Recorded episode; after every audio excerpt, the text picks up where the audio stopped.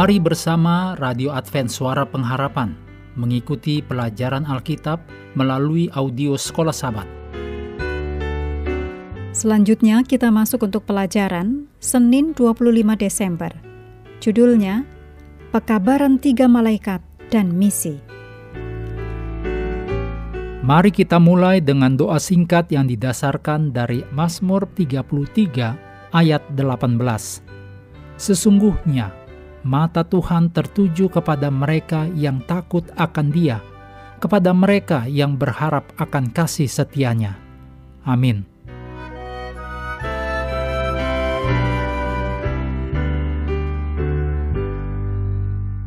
Kitab Wahyu memberikan kepada kita gambaran yang berkuasa dan tertulis tema pertentangan besar.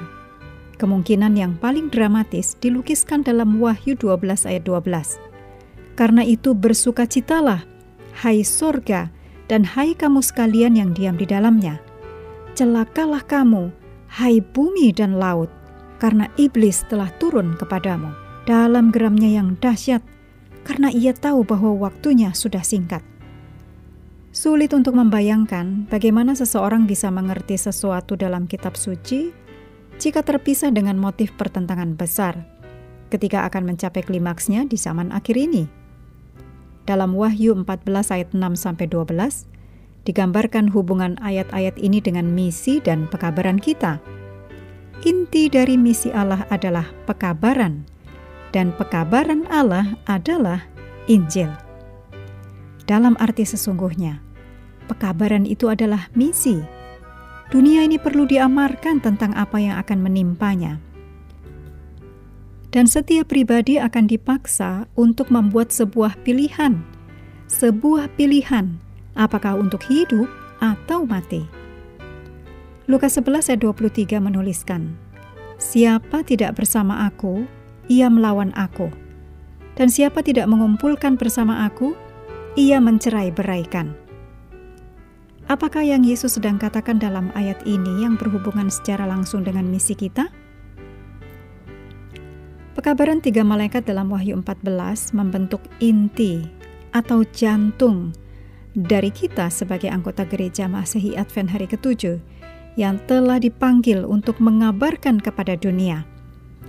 Inti dan dasar dari pekabaran itu adalah pada dua tema ini, Injil yang kekal, Wahyu empat belas ayat enam, dan penyembahan kepada Pencipta. Dua tema besar ini muncul dalam gambaran tentang orang-orang kudus yang berikut ini.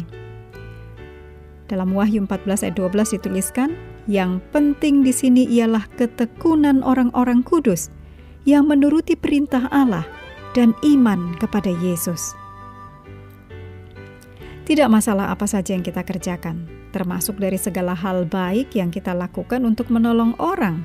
Tetapi kita tidak boleh kehilangan pandangan dari panggilan dan misi khusus kita, yaitu untuk memproklamirkan pengharapan kepada dunia yang hilang, yang ditemukan dalam Injil yang kekal, dan juga mengamarkan kepada dunia apa yang akan menimpanya satu hari nanti.